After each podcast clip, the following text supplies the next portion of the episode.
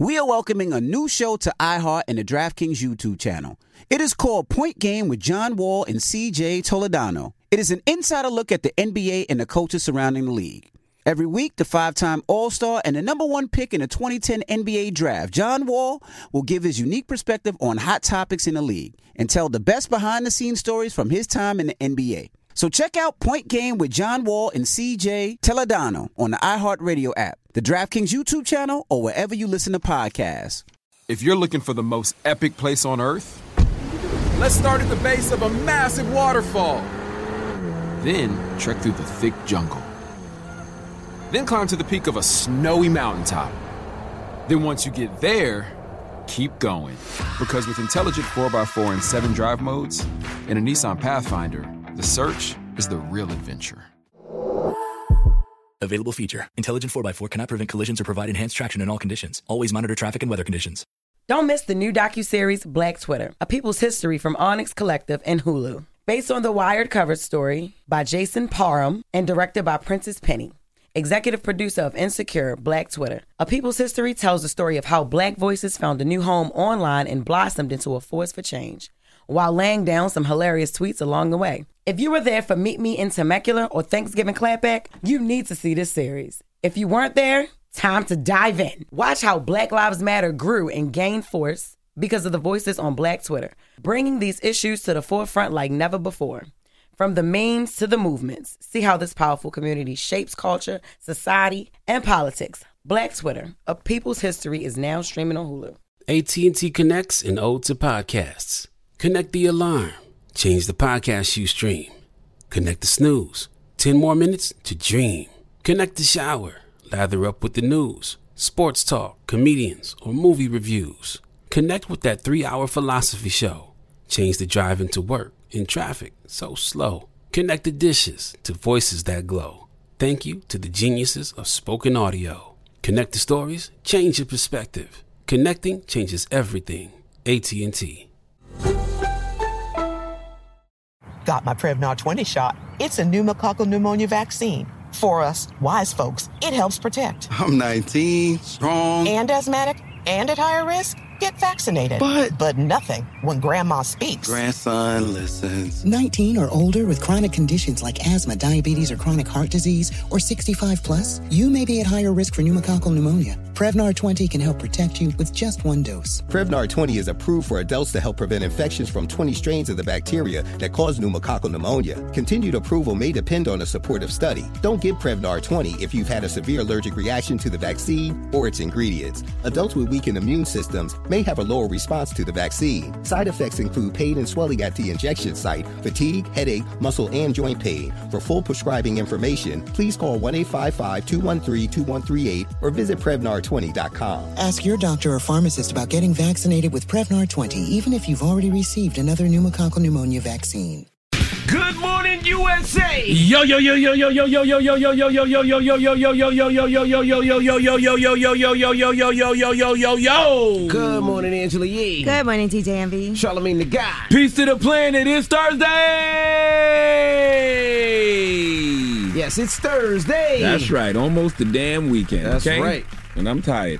Tired? I'm always tired, man. And I'm always tired on days I shouldn't be tired. Yeah, you Like- taping your show today, right? Yeah, my show comes on tonight. Uh, hell of a week on Comedy Central at 11:30, right after the Daily Show. Got a great show for you tonight. We got uh, Roy Wood Jr. We got uh, Malcolm Gladwell. We got my good sister Angela Rye and uh, Fat Joe. And I'm always tired on days I shouldn't be tired because today's a long day. Mm-hmm. But we here. We here. We blessed, black, and we highly favored. What's happening? We out here. Yes. Good morning. Well, That's we right. Got, we got a special. Sorry, that's my. What's going on that's over here? Damn, bro. That's my Who ways. That's the Wow. way, that's the Waze that. That ain't no damn ways. Yes, it That sounded like some directions. That sounded like something you was listening to on the way in, King, to get excited. Yeah, that sounded like singing. You was trying to get in the mood. It was turned right. That's the Waze. that. Hey, whatever. Hey, Why does it my King. Waze don't talk like that? I got you find out. I though. got this is the, this the boy. I got the boy band on the Waze app. So hey like man, whatever right. floats your boat, King. Why do you have that? I don't know. Whatever floats your boat. my daughter put it on there as a joke, and it's just been there ever since. Sure. Whatever floats your boat, King. Okay, top boy band. Jesus Christ. Speaking of boy bands, Omarion will be joining us We today. definitely have Omarion in here this morning. Okay, uh, That's right. Has Omarion done any conversations or anything since um no since B2K did Drink Champs and all of that? He hasn't done anything. I think he's doing a press run though. Yeah, he hasn't. I did lip service with him too, so I know. Yeah, he Yeah, hasn't haven't really seen him discussed anywhere. anything in the last at least two, three years. But Because he got has a- a book out. Yeah. he's got a book coming out called Unbothered, um, and the documentary, right? Mm-hmm. A five part series. Yes. So we'll be kicking it with Omarion a little bit, and then we got front page news. What we talking about? Uh, yes. Imagine this: a woman. Uh, she was a teenager, and she killed her alleged rapist, and now she has to pay restitution to his family. What? Wow. All right. Well, we'll talk about that next. Keep it locked. It's the Breakfast Club. Come on. We're welcoming a new show to iHeart and the DraftKings YouTube channel. It's called Point Game with John Wall and CJ Toledano. It's an insider's look at the NBA and the coaches surrounding the league.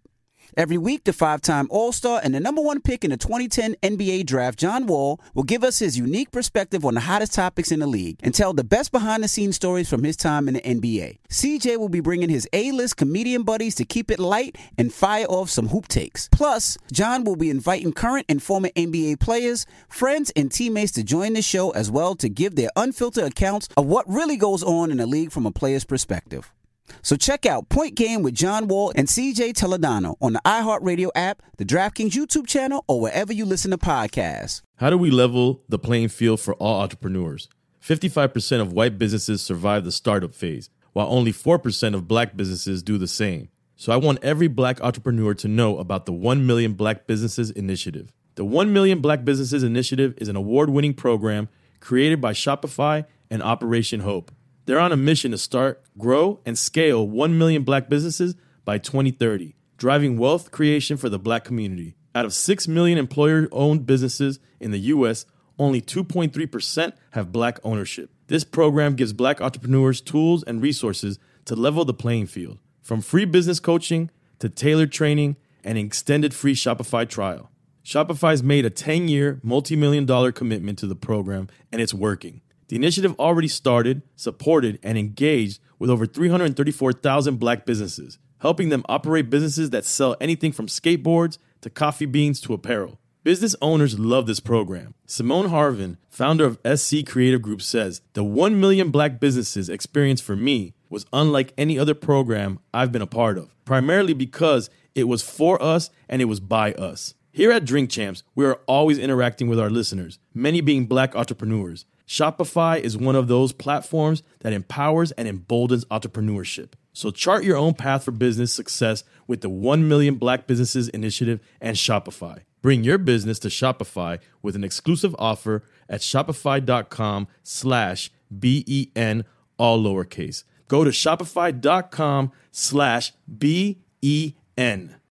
State Farm Insurance gets it. Representation alone doesn't equate to authenticity. State Farm understands and wants to help protect our communities by investing in our future, building off the hard work our parents have done before us. We all are looking to create generational wealth so that our families and generations behind us have a better starting point than we did. That begins with financial literacy. State Farm helps fund programs like Project Ready a National Urban League program committed to the educational achievement of Black and Brown youth. To date, participants have been awarded over $11 million in scholarships offers as a direct result of contributions from State Farm. At Eating While Broke, we hear inspiring rags to riches stories on each episode from our guests, but with State Farm, you can begin to write your own success story. State Farm believes that being better neighbors creates better communities and have a long-lasting impact. Like a good neighbor, State Farm is there. Like many of us, you might think identity theft will never happen to you. But consider this there's a new identity theft victim every three seconds in the U.S. That's over 15 million people by the end of this year, equal to the populations of New York, Los Angeles, and Chicago combined. Even worse, identity theft victims often don't even know they're victims. That's why Lifelock Identity Theft Protection alerts you to identity threats, even the ones that don't show up on a credit report, like data breaches, fraudulent bank transactions, loan and credit card applications, and crimes committed in your name. If your identity is stolen, your own dedicated Lifelock US based restoration specialist will work to fix it. LifeLock protects you in ways that you simply can't on your own. Join now and save up to 25% your first year at lifelock.com slash news. That's lifelock.com slash news to save up to 25%. Identity theft protection starts here.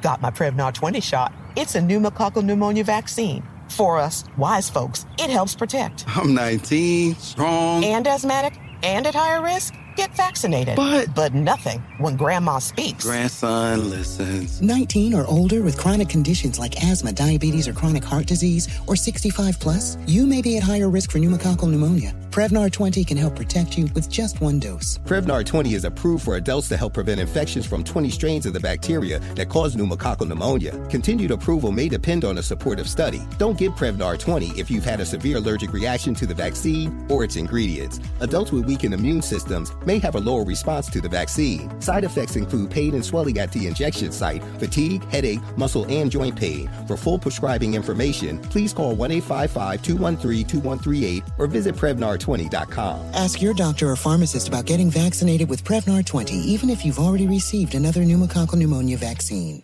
Morning, everybody. It's DJ Envy, Angela Yee, Charlamagne the Guy. We are the Breakfast Club. Let's get Yeah. some front page news. Now in Thursday night football, the Chiefs take on the Chargers tonight at 8:15 p.m. Eastern. Now, what Okay. Else, what else you got, Easy? Man, this is so sad. A judge in Iowa ruled that a girl who was 15 years old when she killed a man who she said raped her multiple times has to pay restitution to his family, $150,000. Pieper Lewis killed her alleged rapist in 2020, and they said that she's getting five years probation. Here's what the judge had to say. recommendations is that until you reach the age of 25, your life will be highly structured, particularly for the next three years. As it relates to the community service hours, you will be obligated to complete 200 hours of community service uh, per year for the next three years. The purpose of that, Ms. Lewis, is that you have a story to tell. If you're willing to tell that story in front of me and the members here in this courtroom, you should be willing and able to tell that story to other young and vulnerable women. She did plead guilty to voluntary manslaughter and willful injury. Now, what happened is Zachary Brooks, right? Um, she claims that he, who was 37 years old at the time, raped her multiple times in 2020. Originally, she was charged with first degree murder. She was introduced to him uh, when he gave her alcohol and marijuana and had sex with her five times while she was unconscious over a three day period, according to her plea. And so here's what she had to say as she was making her plea deal. Hurt people hurt people, whether it's intentional or not. My, my actions cause pain and hurt upon others. Others' actions cause pain and hurt upon me. Now, she was living with another man who had taken her in, who ordered her to go to Brooks's apartment to have sex with him in exchange for marijuana. Eventually, she did agree to go after he cut her neck, she said in this plea. According to what she said, Brooks picked her up, drove her back to his apartment. He told her to go in the bedroom, forced her to drink vodka shots, and fell asleep. And then at one point in the night, she woke up and he was raping her, she said. How old was she when? when this- 15. And it, well, you keep saying allegedly raped. It wasn't proven that he raped her. Well, this is what her statement is. Is she's saying that happened? He's, you know, no longer alive. Mhm. She killed him. So here's what she said in her statement. She wrote this, by the way. She said when she came back to the bedroom and she saw him pass out naked, she said, I suddenly realized that Mr. Brooks had raped me yet again and was overcome with rage. Without thinking, I immediately grabbed the knife from his nightstand and began stabbing him. She said, I further acknowledged that the multiple stab wounds that I inflicted upon Mr. Brooks thereafter ultimately resulted in his death. And so I mean, based off the details, I don't understand the logic because you know they Me have sta- they have stand your ground laws and self defense laws in this country where people walk for killing folks for defending themselves against less. So was it was it proven that he That's what I was asking. assaulted Yeah, her? Like, 'cause, bro, she was 15. Yes, to stab him up and kill him if he raped that young girl. I don't have no problem with it. Not at all. Now, and the law in Iowa I does hear more record. detail. So the law in Iowa requires the court to sentence offenders to pay at least one hundred and fifty thousand in restitution if they kill another person. But that's what I'm saying. So Why- because she took that plea deal, I guess, Uh-huh. and that's what the law is, which uh, if- definitely sounds wrong. I wonder why she's considered an offender though, because I feel like I mean I don't know what I don't know what the stand your ground self defense laws in, are in Ohio, but I mean you know If like a I- 37 year old man raped a 15 year old, Like, what's, Yeah, what's the don't the conversation? you know what I mean? Like, there is no conversation. I mean, I don't, and that's why I say I got to, I got to hear more details. I don't know, I don't understand the logic. That's why I ask you, you know, why you said allegedly, like, you know, Well, because it- we- if it wasn't proven it, but they should be able to prove it if he's there or not, right? Rape kids and. Or maybe that, maybe they haven't proven it. That's the mm-hmm. point. Maybe that's what I'm saying. Maybe that's why they charged it with murder. I don't know, but I just know they have stand your ground laws and self defense laws in this country where people walk for killing folks for the, defending themselves against less. So that sounds wild. Mm-hmm. All right. Well, that is your front page news. All right, get it off your chest. 800 585 1051. If you need to vent, phone lines are wide open again. 800 585 1051. It's the Breakfast Club. Good morning. The Breakfast Club. We are welcoming a new show to iHeart and the DraftKings YouTube channel. It's called Point Game with John Wall and CJ Toledano. It's an insider's look at the NBA and the coaches surrounding the league. Every week, the five time All Star and the number one pick in the 2010 NBA draft, John Wall, will give us his unique perspective on the hottest topics in the league and tell the best behind the scenes stories from his time in the NBA. CJ will be bringing his A list comedian buddies to keep it light and fire off some hoop takes. Plus, John will be inviting current and former NBA players, friends, and teammates to join the show as well to give their unfiltered accounts of what really goes on in the league from a player's perspective. So check out Point Game with John Wall and CJ Toledano on the iHeartRadio app, the DraftKings YouTube channel, or wherever you listen to podcasts. State Farm Insurance gets it. Representation alone doesn't equate to authenticity. State Farm understands and wants to help protect our communities by investing in our future. Building off the hard work our parents have done before us, we all are looking to create generational wealth so that our families and generations behind us have a better starting point than we did. That begins with financial literacy. State Farm helps fund programs like Project Ready, a National Urban League program committed to the educational achievement of Black and Brown youth. To date, participants have been awarded over $11 million in scholarships offers as a direct result of contributions from State Farm. At Eating While Broke, we hear inspiring rags to riches stories on each episode from our guests, but with State Farm, you can begin to write your own success story. State Farm believes that being better neighbors creates better communities and have a long-lasting impact. Like a good neighbor, State Farm is there. Got my Prevnar 20 shot. It's a pneumococcal pneumonia vaccine. For us, wise folks, it helps protect. I'm 19, strong. And asthmatic and at higher risk? Get vaccinated. But- but nothing when grandma speaks. Grandson listens. 19 or older with chronic conditions like asthma, diabetes, or chronic heart disease, or 65 plus, you may be at higher risk for pneumococcal pneumonia. Prevnar 20 can help protect you with just one dose. Prevnar 20 is approved for adults to help prevent infections from 20 strains of the bacteria that cause pneumococcal pneumonia. Continued approval may depend on a supportive study. Don't give Prevnar 20 if you've had a severe allergic reaction to the vaccine or its ingredients. Adults with weakened immune systems may have a lower response to the vaccine. Side effects include pain and swelling at the injection site, fatigue, headache, muscle, and joint pain. For full prescribing information, please call 1 855 213 2138 or visit Prevnar20.com. Ask your doctor or pharmacist about getting vaccinated with Prevnar 20, even if you've already received another pneumococcal pneumonia vaccine. With AT&T in-car Wi-Fi, elevate your adventure by transforming your vehicle into a reliable Wi-Fi hotspot. Connect up to 10 devices up to 50 feet away from your vehicle, making it ideal for camping and road trips. Don't miss out on the fun. Embark on your next adventure today. Visit att.com slash in-car Wi-Fi to check if you're eligible for a free trial. Always pay careful attention to the road and don't drive distracted. Wi-Fi hotspot intended for passenger use only when vehicle is in operation. Compatible device and vehicle required. Right here, right now. Find your beautiful new floor at Rite Rug Flooring. Choose from thousands of in stock styles, ready for next day installation, and all backed by the right price guarantee. Visit riterug.com. That's R I T E R U G.com today to schedule a free in home estimate or to find a location near you. 24 month financing is available with approved credit. For 90 years, we've been right here, right now. Rite Rug Flooring. Wake up, wake up. Wake your ass. This is your time to get it off your chest. Whether you're mad or blessed, we want to hear from you on the Breakfast Club. Hello, who's this? Hey, what's going on? It's Dave from Houston. Dave from Houston, H Town. What's up, brother? Get it off your chest. Okay, let's take y'all speakers, man. Okay, I got a big, big issue. Um, I, I booked a trip to take my lady to Vegas for her birthday. Uh, she wanted to go see Usher. So I'm like, okay, cool. We're gonna go see Usher. my, my cousin, they just went. They paid like three hundred dollars. They was in the pit, uh, you know, front row type stuff. Nice. So I go on there to book the tickets. They done resold. Uh, you know, you know how they buy all the tickets for the for the show. Yeah. And then jack the prices up like three times. Mm-hmm. So we, I paid like a thousand, twelve hundred dollars just to sit in the balcony. Oh wow. Well, I mean, I'm looking right now, and I don't know when your date is, but I'm seeing tickets in the balcony for 400. I mean, that's still a lot of money, but you know, and then I see the low lower level don't even make no sense. It's twenty five hundred dollars, but. Yeah, but it's messed up because a lot of resellers do it. It's a business. They buy all the tickets and then they resell it and make a lot of money. That's what they do for Super Bowl. That's what they do for playoffs.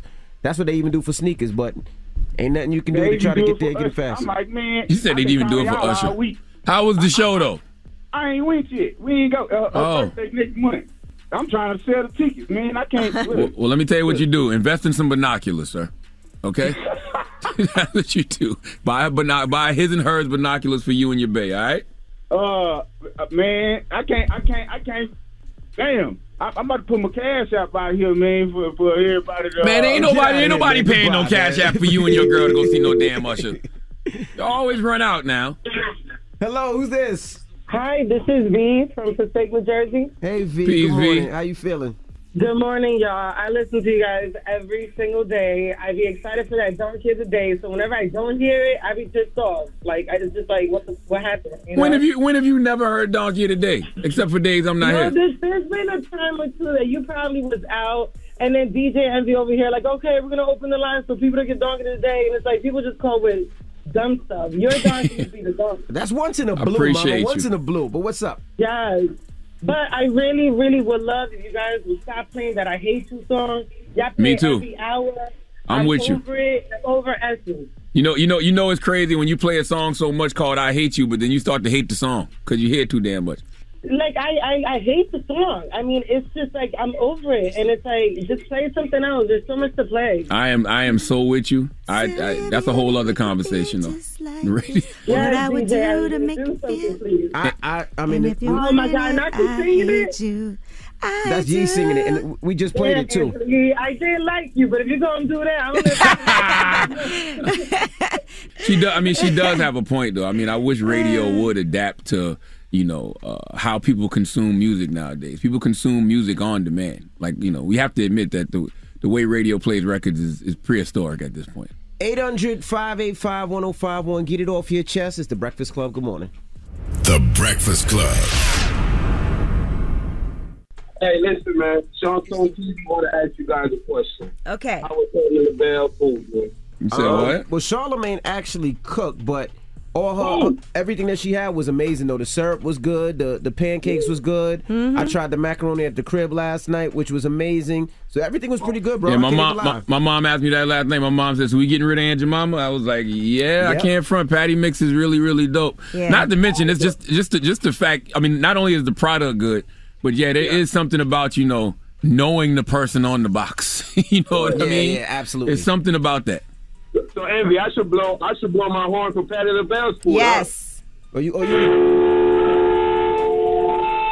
Hey, Sean Stone. Goodness gracious. How do your hey, horns have feedback? Sean, can I ask you a question? Yes. What else you willing to blow for Patti's food? Uh, Don't proposition him. Oh, we got Trav on line three. Hold on. nah, nah. hey, but uh, I just want to say rest, rest in peace to all these rappers, man. I really be safe out here, man. Bro, that was so broad and so in, just like no compassion. Rest in peace to all these rappers. Nah, Goodbye, it's- goodbye, Sean. Goodbye. You didn't even think that went through. Rest in peace to all these rappers. Like Jesus Christ. Goodbye. Hello, who's this? Good morning, DJ Envy. Good morning, brother. Morning, guys. Uh, I just want to wish my brother a happy birthday. His name is Troy. Hey, good morning. Happy birthday, Troy. Morning. Hey, Troy out of North Carolina. I love you, bro. I hope you hear this. Oh, Okay, that's sweet. You guys have a wonderful day. You too. All right, bro. Charlamagne the God and DJ Envy. Peace, All right, thank King. you, brother. Bye-bye. Hello? Hello? Hey. Hello? Hello? What's up? going, DJ Envy? Well, you had you had 20 more seconds, and I was calling the police about a crime in progress. So, how's it going, Charlamagne? Peace, King. How are you, brother? Mm-hmm. Pretty good, pretty good. I, I, w- I went to your Atlantic City event. It was very nice. You did what? He went to your something. I went to the Atlantic City of DJ and the event. Oh, the car Oh. show? Yes. You had a great It was time? very nice. Thank you so much. I even got to win a prize. Uh, there was one, um, I guess, merchant that, that was doing the contest, and I won uh, a Lincoln Tech uh, bottle of water. Yes, shout a Lincoln Lincoln Tech Tech. bottle of water. Shout to Tina and all that. Yes, Pretty it cool. was exciting. It was like a spin, spin the wheel or something. You spin the wheel and you won. Oh yeah, shout to Lincoln Tech. We love Lincoln Tech. Congratulations, King, for your bottle of water. You're a winner. Uh, thank you so much. I love you. Whenever you guys, Yo, yo, yo, yo, yo, yo, yo. In New York, Wrong York, we on station. Power 105, King. you guys, whenever you got very sarcastic with each other, especially Solomon and uh, DJ Envy, it is the most hysterical thing. I, I don't think e- ever station does that. Well, we've been on for 13 years. We blessed, brother. Thank you very much, man. We appreciate you, man. Absolutely. It is You amazing. Have a wonderful day, guys. It will, yes, sir. It will never cease to amaze me that these people will never know what station we on. They just know that it's the Breakfast Club with Charlotte McGay, Angela Lee, and DJ Enough. okay. Hey, it is what it is. Get it off your chest. 800 585 1051. We got rumors on the way? Yes, and R. Kelly convicted of multiple child pornography and enticement charges, but he did have some acquittals. We'll tell you all about it. All right, we'll get into that next. It's the Breakfast Club. Good morning. The Breakfast Club. It's time. She's spilling the tea. This is the Rumor Report with Angela Yee oh. on the Breakfast Club. All right, I feel like we've said this multiple times, but welcome to, uh, congratulations to Nick Cannon. He has welcomed his ninth child. Another one? By the way, that wasn't even live, Angelique. That was a recorded. Angelique recorded that months ago. she said, well, "Congratulations to Nick Cannon on another child." Say it all the time. that's Lanisha. Cole, congratulations uh, to him and Lanisha Cole. He posted introducing Onyx Ice Cole Cannon. Once again, today I'm in awe of the divine feminine God has given me and Miss Lanisha Cole the privilege of hosting an angel here on earth. I vow to protect, provide, guide, and love this child to the best of my ability. How many babies he had this year? Three? I don't know. At some point, I'm but not But he giving. does have two more on the way this- Two that we know of. Yes. Yeah. At some point, I'm not giving Nick Cannon no more congratulations. At some point, I'm not no more gifts, and not not that I've ever sent one. But at some point, you can't keep giving the man gifts for baby showers. No, he can't. You can't baby keep showers no having more. baby showers. But that's not fair to the mother because some of the mothers it's their first child. But you can't go to another. Nick Oh no! For the baby shower. mothers, yeah, for the mothers that's this first child, you do your thing. But for Nick, no. Nick, you've done this before. Okay. you can't have another baby shower. We cool. No, you can't. Well, he has two more children on the way this year with Abby De La Rosa and Brittany Bell. There's no way he remembers all the birthdays. No way. Now, Abby De La Rosa, is a in the meantime, was on an What are you episode of Lovers and Friends podcast. And here's what she had to say about her relationship. naturally, yes, I could understand everybody's distaste in the way that I have chosen to live my life. Technically speaking, we all know about each other. It's just how much do you want to know? How much are you choosing to know? And I trust the connection that I have with Nick. So, is Nick your primary partner? Nick is my primary partner. Yes.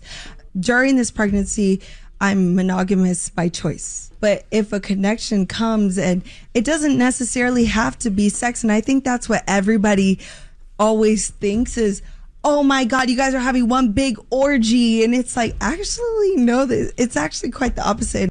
Wait, wait, I'm confused. She's she's the primary partner, but he got two other babies on the way. Well, no, he's her primary partner. Yes, her Oh. primary partner. Oh. I'm not mad. It's all, listen, I'm not mad at it. It's, Oh. it's all her choice. I mean, everybody does what works for them in relationships. If that works for them, who are we to, you know? I love Nick. Shout out to Nick, but how much you think he pays per month? Well, he's buying houses and he's taking care of everybody. That- that I don't our ever hear anybody Just curious. complain No, about nobody ever finances. complains. That's what I'm No, saying. at. I'm just curious. It's, it's, Yikes. it, I mean, yes, it's, it's cool to be curious, but I mean, that's actually none of our business. And people be uh, complaining about the situation like they the one that got to foot those bills. Nope, I ain't gotta foot no bill. I'm just curious. That's on Mr. Nick Cannon. I I think the main thing is time and just making sure that you're there for all of those important. Uh, Well, that's impossible. That- So that's, I think, the main concern. Yeah, that's that's going to be virtually impossible. But when you have that many kids, you just text happy birthday every day, and on most days you're right. You put them all in the group chat. That's it. Most days Happy you're right. Happy birthday, Somebody kid. gonna get it. And mo- yeah, m- most days you're right. All right, now R. Kelly has been convicted of multiple child pornography charges. This was in Chicago.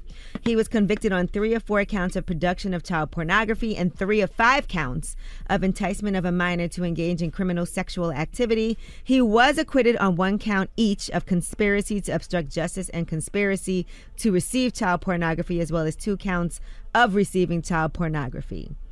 So If you was R. Kelly, would you go to court anymore? You got 90 years, right? 100 years, something like that? he has 30 years. If I was R. Kelly, I'd have left the country 20 years ago.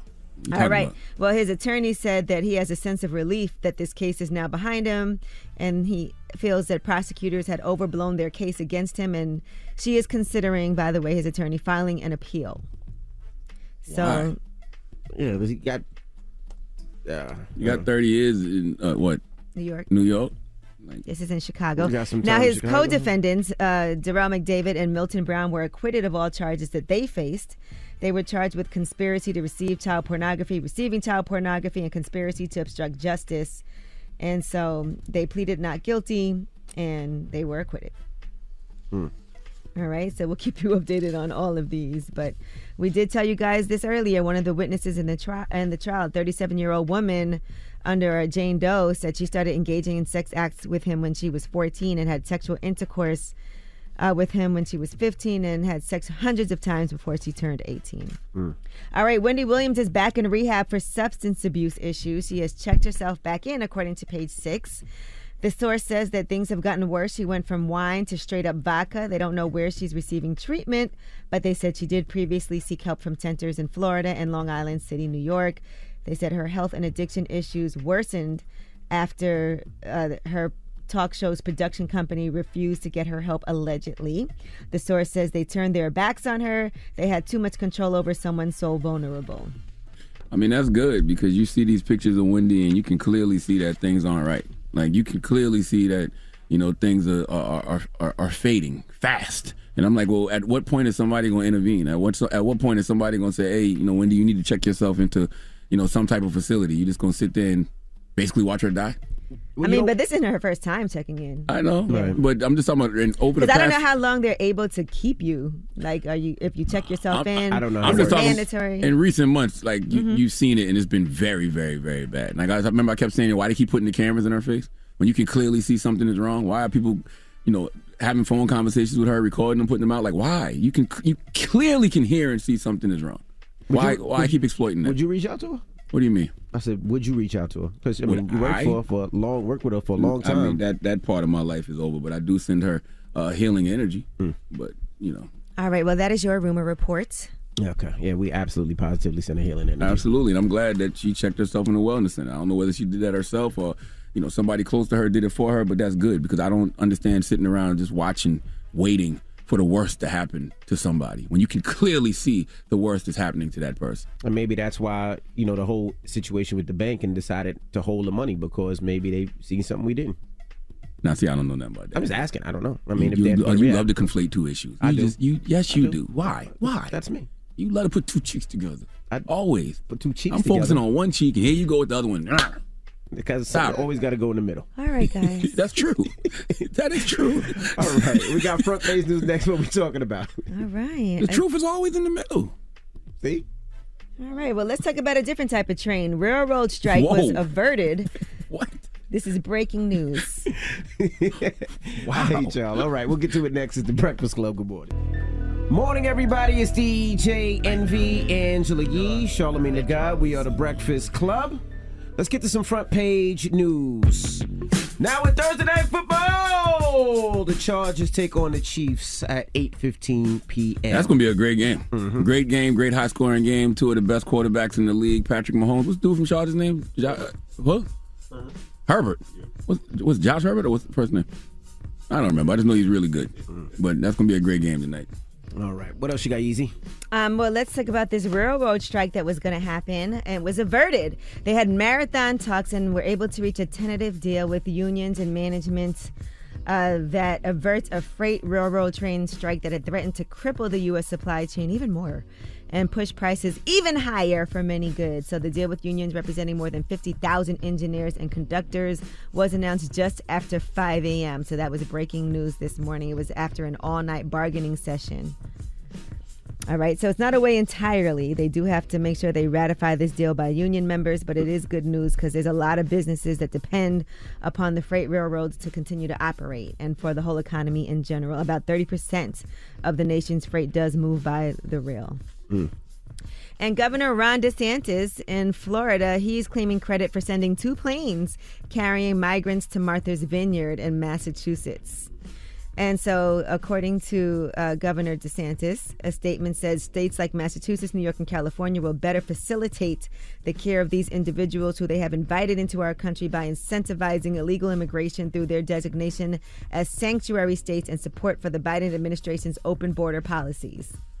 So that's their way, I guess, of making a statement and handling things is sending buses of migrants to other places. Yeah, that's that's so whack. I It's know, been going on for some time now. I know they did that uh, in Atlantic City and I know parts of New York where Yeah. they just buy uh, immigrants and homeless people just bus tickets, one way bus tickets, and then when they get to places like Atlantic City or even Newark, New Jersey, With no heads up notice, by the way. And By the just, way- they just get there and there, there's nothing, there's no facility, and you know, Yeah, that- but that's that- so foul. That's genius on the on the part of the people that's sending them. Because if they're complaining about the fact that their borders are being overrun, and you have like you know uh, the, the, these the liberals that are saying you know we, we, we, we should let we should let them in and we should you know take care of them blah blah blah. So they're saying okay, you believe that, well here take care of them. It's just inhumane. These are human that's beings. inhumane. You know, I could see if you're like, okay, give me a heads up, and one week we're sending, and let's make sure things are set up. But you know- but you that's know- really just disgusting, and it makes me look at them more like you guys are treating these people like they're not even human beings, like they're some type of freight. Absolutely, but you know what those you know what the, you know what the politicians are doing once those people are getting there,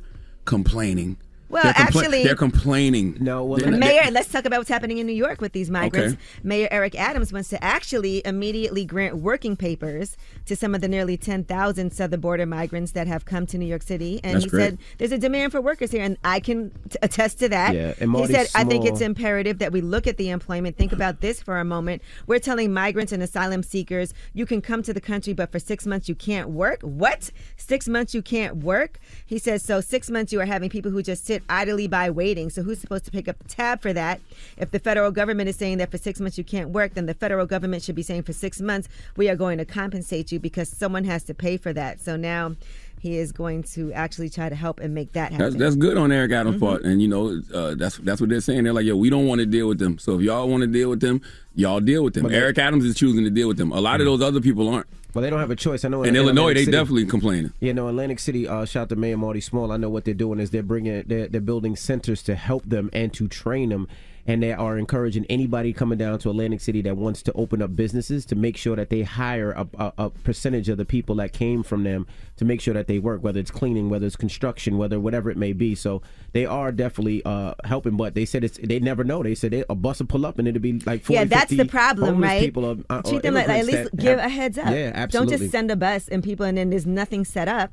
If you really are saying, okay, take wanna them, help. Because like Eric oh yeah, I, Adams did, is I, saying, I, I didn't know that was happening. I Yeah. thought that people knew that the No, bus was they coming. put 'em They're on just bus. setting But this them- been going on for months. Yeah. by the way. And just showing up. and they just show up. And, And then all of a Eric Adams said, you know, in New York City, we're struggling to attract city employees. We've, we've heard about the great resignation, people not wanting to go back in the office. And so he's saying, look, you know, right now there's an 8% vacancy rate across city agencies, and in some places up to 20%. So let's get to work. Yeah. All right, well, that is your front page news. All right, now when we come back, we're gonna kick it with Omarion. All right, Omarion. He has a new book out. We're gonna talk to him about that and everything that's going on with Omarion. All right, so don't move. It's the Breakfast Club. Good morning. The Breakfast Club. with the boxing and everything. And then it feels like at some point you started realizing I got to get mentally and emotionally stronger. Yeah. Also because of, of a lot of the things that, you know, that were like happen on the outside, you know what I'm saying? And that's why this book really kind of came into fruition. Unbothered. Unbothered, the power of choosing joy because, you know, I needed to do something more, you know, uh, really figure out what worked for me, you know what I'm saying? And the breath work, you know, the mantras, all of these things that I'm sharing uh, in the book definitely put me, you know, on another level, just as far as emotional intelligence. What made you not respond though? Right, because you've been going through a lot the last ten years. Right, everything, and every. I mean, ninety percent of the people are gonna respond somehow, some way. Right? Yeah. Whether it's personal, whether it's relationship, whether it's family, whether it's your group, whether it's your label, Right. Whatever it is, you don't respond. Right. Why? I am a methodical person. I am a thoughtful person. So a lot of the time, if I am going to respond, I want to make sure that I get what I need from it. You know what I mean? Because rarely when we're reacting to life that we actually get what we want. You know what I mean? So for me, I've always just been like, okay, I'm gonna do what's best for me. You check a box like I remember he said that in 2010.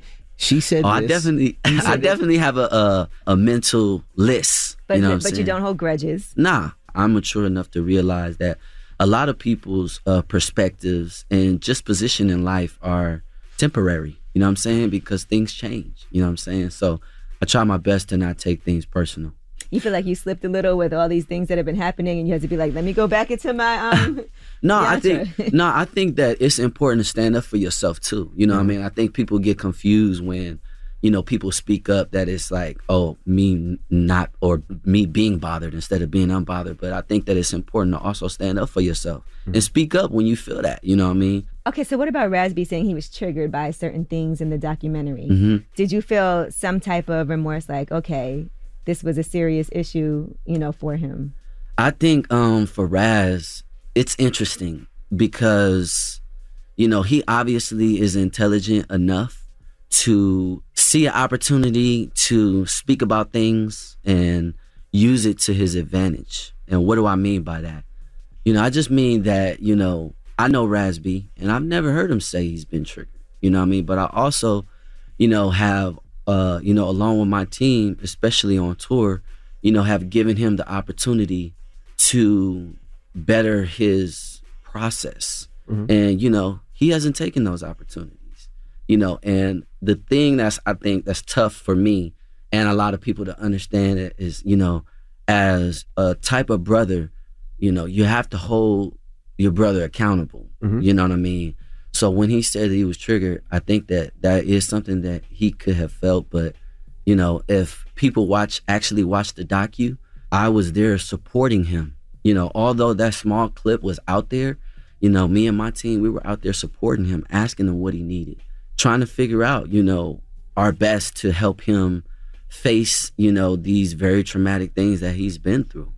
You know, so I just thought it was interesting, you know, that he decided to see the clip, you know, in which he um, wrote off on to say that he was being triggered. I thought I just thought it was interesting because he knows that, you know, I've I've been there. Which he wrote off on me. He had to sign off on his part in the documentary. Yes.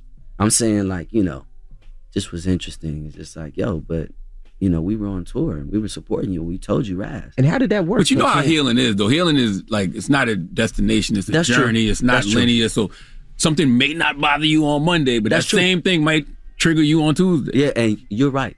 I agree. You know, I just think that it's it's interesting in the timing. You know what I'm Mhm. saying? Because that clip had been out there for a couple of days, and then it was just like, okay, but are you getting help, bro? Yeah. Are you taking the steps? Are you taking the steps? You know, to to not always express, you know, your emotions through the internet. Like, are you mm. doing the work, man? That's real. Are you doing the work? That's not what I see. Mm. And how is it with you know because you guys were brothers growing up, like mm. yeah, you guys were everywhere together. You guys grew up with each other.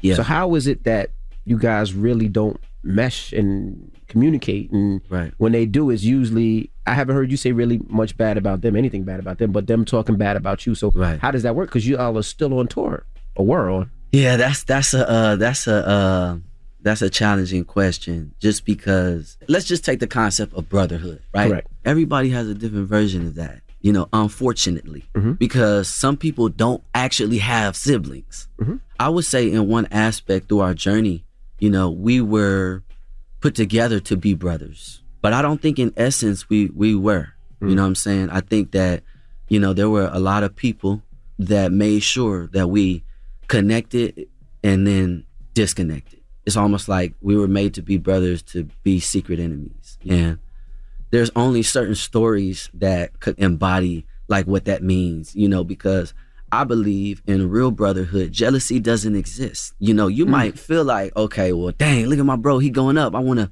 be inspired, but it never makes you vindictive. It never Mm, makes you jealous. It never makes you go past a certain point. You know, I would say in the aspect of our journey, we have a brotherhood.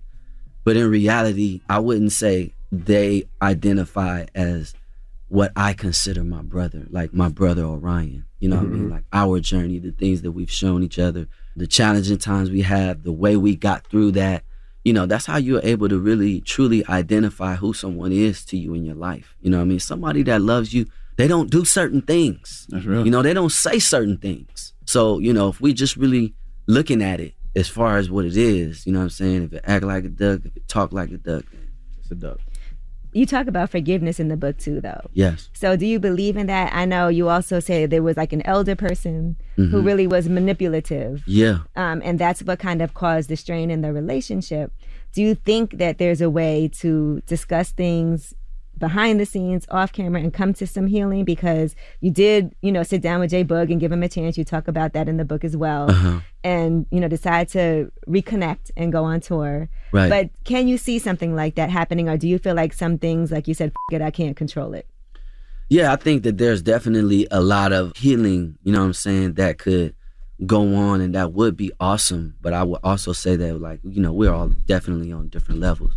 But as far as forgiveness goes, in the aspect of the book, the reason why forgiveness is so important is, as you know, it's for you too. Mm-hmm. And it doesn't mean that you have to, you know, decide now because I forgive you that, you know, we're all of a sudden going to do what we was doing. You know, it's a process. And I would say for me, it's been a long journey. It's been such a process for me to be able to really understand how certain things in certain people's lives and even in their journeys that you can't even speak about. It's not even your right, you know, to mm-hmm. be like, yeah, well, y'all don't really know what happened because I do. And I'm just choosing to be respectful to, you know, allow someone to really speak about their journey. And that's so important. You know what I'm saying? To not step on people's toes. And for me, you know, I, I've forgiven them. You know what I'm saying? So you forgive them, but not necessarily forget, or not necessarily want to be in, you know, a brotherhood or a relationship or anything with them ever again. You're like, I can forgive you, but Yeah, yeah. I ain't with you. Well, it's like I can forgive you,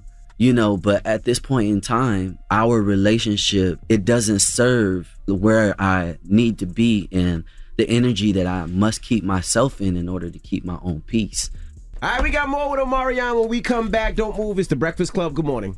Morning, everybody. It's DJ Envy, Angela Yee, Charlamagne the Guy. We are the Breakfast Club. We're still kicking it with Omarion. I wanted to ask, and you know, we haven't seen you in a long time, so we For got a zillion and one questions. For sure. When one of the members of the group was talking to your baby's mother, April? Yeah. April, yeah. Mm-hmm. How did that make you feel? And did you know?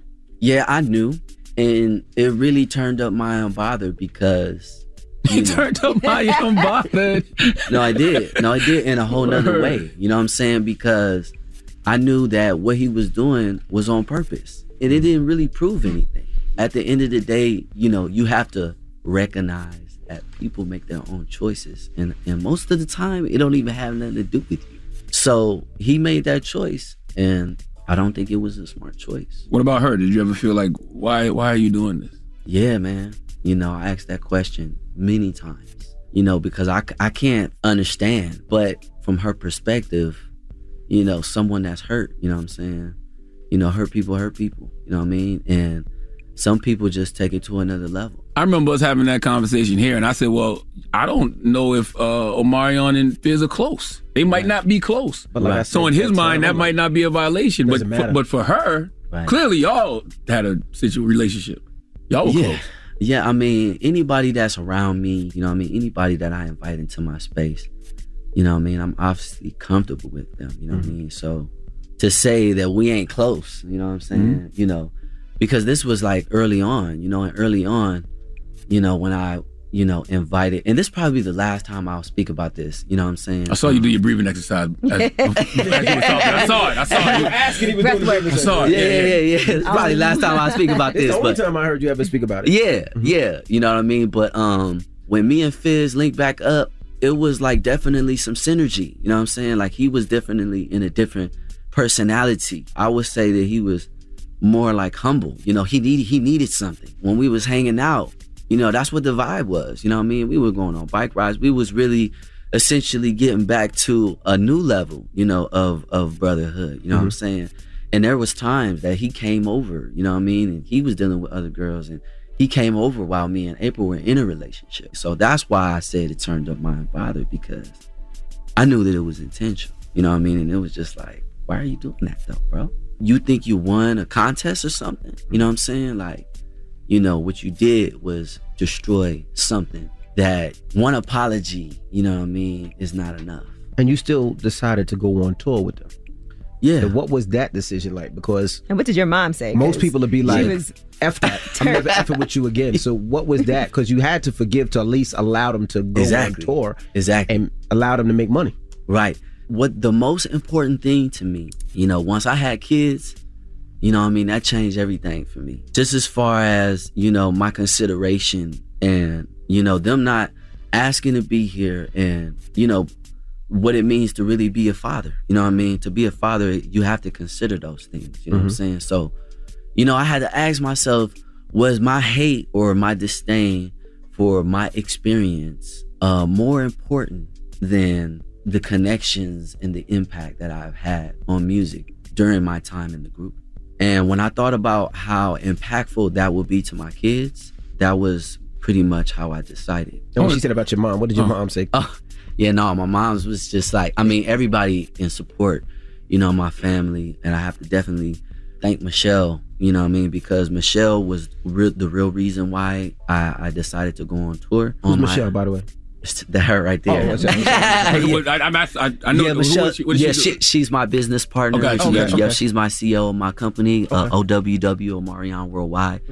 She really helped me see the value and why it was important to do it as well. Because for the longest, I've been striving to mature from Omarion from B2K. You know what I mean? And so many other artists has had the opportunity to do that. You know what I'm saying? Beyonce. You know Justin Timberlake. You know what I'm saying? Um, I Bobby fought- Brown. yeah, you know what I mean? I, I've I've always been pulled back, you know what I mean? And I couldn't figure figure that out. I feel like you did, Rick. I feel like you do have your own identity outside of B2K. Yeah, I, I do I do have my own identity, but you know, as far as the connectivity, you know, to the imprint in which how B2K separated, it was undone. You know what I'm saying? Mhm. And it wasn't un, it was undone not from us, the group. It was undone in our experience, you know, and that's why it came back around. So that's what I mean. I don't Mhm. mean not having an identity outside of that because I've obviously been successful as a solo artist. Mhm. I just mean being supported by everyone to never have to revisit that and it being just something that was a treat, which ended up being, you know what I'm saying? Which Mhm. ended up still being. But because of my experience, I felt definitely not good about it. You know what I'm saying? So it had to come back around in order for me to deal with it again. And, and You think it's like closure? for sure on, on Mhm. so many levels. Like that's what I'm saying. Like I would never think that I would become an author. So yeah, you know, this is a purposeful journey. And you reflected on your relationship with your father Yeah. as well. He was incarcerated when you were younger, and you guys did end up reconnecting. How do you think that's molded you into who you are? It's molded me in a very unique way. You know what I mean? You always hear about people not having their fathers and having, you know, that male influence. But it turned into so many great things for me, you know, like me being the thing that I wanted the most, you know what I'm saying? And then fast forward us having a relationship now, you know what I mean? Like we took our first trip uh last year, we went to DR, you know what I'm saying? And we just chilled and it's like, you know, it's so dope, you know, to be able to see where I come from and to realize, you know, some of my quartz and, and you know, perspectives as a person, you know what I'm saying? Mhm. And and it's dope to get that later on in life, you know what I'm saying? Because I didn't have really a lot of OGs or, you know, men, men in the game, you know what I'm saying? A lot of people that I look up to really actually give me information that was useful. So essentially I had to be my own OG, you know what I'm saying? So Mhm. I look at some of the OGs differently because of that. You know what I'm saying? Because I feel like I'm a young OG and I didn't really have no help like that. You know I'm, I'm saying? I'm, I'm glad so many brothers are having that conversation because the first time I ever had a breakthrough in therapy, first time I ever cried in therapy was discussing my daddy issues, basically. You know what I mean? Because we want that relationship with our fathers so bad, and some of us don't have it. You Right. know, then you get older, you got your own kids, and you kind of just winging it because nobody ever showed you how to really be a, a good father. Exactly. Exactly. And that later on in life, man, it was like it was like a treat. You know what Mhm. I'm saying? I'm like I'm like so happy that I go get to kick it with my dad and you know what I'm saying? He fly, you know what I'm saying? Like he liked to do things a certain type of way, and I'm like, oh, okay. You see you. Yeah. Yeah, yeah. And it's so dope when I see my son because that's that's what I see. You know what I'm saying? And dope. You know, he just he just uh, got a phone and now he like texts me things that he likes. And I'm Oh, your just son? like, what? He's eight. He's eight. Yeah, shout out to Mega. He's probably gonna watch this one day. You know what I mean? So All right, we got more with Omarion when we come back. Let's get into Omarion mini mix. It's the Breakfast Club. Good morning. That was an Omarion mini mix. Morning, everybody. It's DJ Envy, Angela Yee, Charlamagne the Guy. We are the Breakfast Club. We're still kicking it with Omarion. Charlamagne. Let's talk about divine timing because I find it so interesting that there was the Verzuz. Yeah. Right? Probably didn't go the way you wanted it to go right. fully. For but sure. You seem like you reacted with work. For sure. You reacted with the doc. You reacted with the book. For sure. How does that come about? Because clearly that's divine timing. Yo, that's facts. Yeah. I just been preparing. And even though, you know, Verzuz didn't go, you know, it still was, you know, wildly successful, the most successful one. You know, so to be able to show up in the journey and be able to be like, you know what, damn, this might not have been the way that I wanted things to go, but oh, wait a minute. Watch this move right here. Mhm. So I'm really highly thankful for, you know, all the energies, you know what I'm saying? Uh, rest in peace, my my nana, she transitioned earlier this year. You know what I mean? So I definitely feel like the ancestors on the other side is moving certain things in the universe for me. And I'm just excited, man. How did you feel when people were questioning your talent? Yeah, I was gonna say, what went wrong that night? What What would you have changed? Well, you know, it was a lot of things that went wrong that night. First, not having a sound check. Another Now, why didn't you do a sound check? Was That- it? it was no time. It was so underwhelming. They were not prepared, you know, for what I expected to be kind of a night in R and B that just kind of turned the sexy up on the planet again. You know what I'm saying? Like, really, let's talk about the women. You know what I mean? Mm-hmm. But it became kind of hip hop really, really fast. You know what I'm saying? Early on, it was like that was the set of the energy. You know what I'm mm-hmm. saying? And what was your question again? How did you feel about people questioning your time? Oh yeah, I think that that's the mark of a legend. I remember hearing people say Michael Michael Jackson couldn't sing, and when you have been doing something for so long, Mhm. you know you can definitely have an off night, but that is not the telltale of you know of a 22 year career. You know what I mean? So. I felt like people took the opportunity to say things to you that they've always wanted to say. it definitely felt That's like it felt that. For sure. Yeah, that was crazy. It, it had to bother you a little bit. Um, You're an artist, and as well, Erykah Badu well, said, you well. sensitive about your, your well, let me say, it definitely challenged me, unlike I've been challenged in such a long time to, le- to level up. Word, word, because word. you know, I'm one of those people that I don't really move for much because I, I study and I practice and I work on my craft so much. You know what I mean? So I'm I'm unmoved. But one thing that can move me, one thing that has moved me, you know, was the will to just be better. I was gonna ask, what's your relationship with uh, Rick Ross? Because I know that you guys, as far as business is concerned, yeah, decided to dissolve it, and I heard him, you know, throw a couple shots in a couple of songs. Right. So, what what is your relationship, and why? Why did you decide to leave, or whatever it may be? You know, I was under the impression at the time of, you know, Maybach Music inception, you know, what it is that I contributed to his business. You know what I'm saying? And I feel like on that level, he respects me and he know he has to respect me. You know, but as far as personally, you know, man, it's all good, man. Rose is one of the funniest persons like to come across. You know what I'm Mhm. saying? So, you know, if I see him, salute. But he showed me some things, you know what I'm saying? So because he showed me things, you know, even though he could have helped more.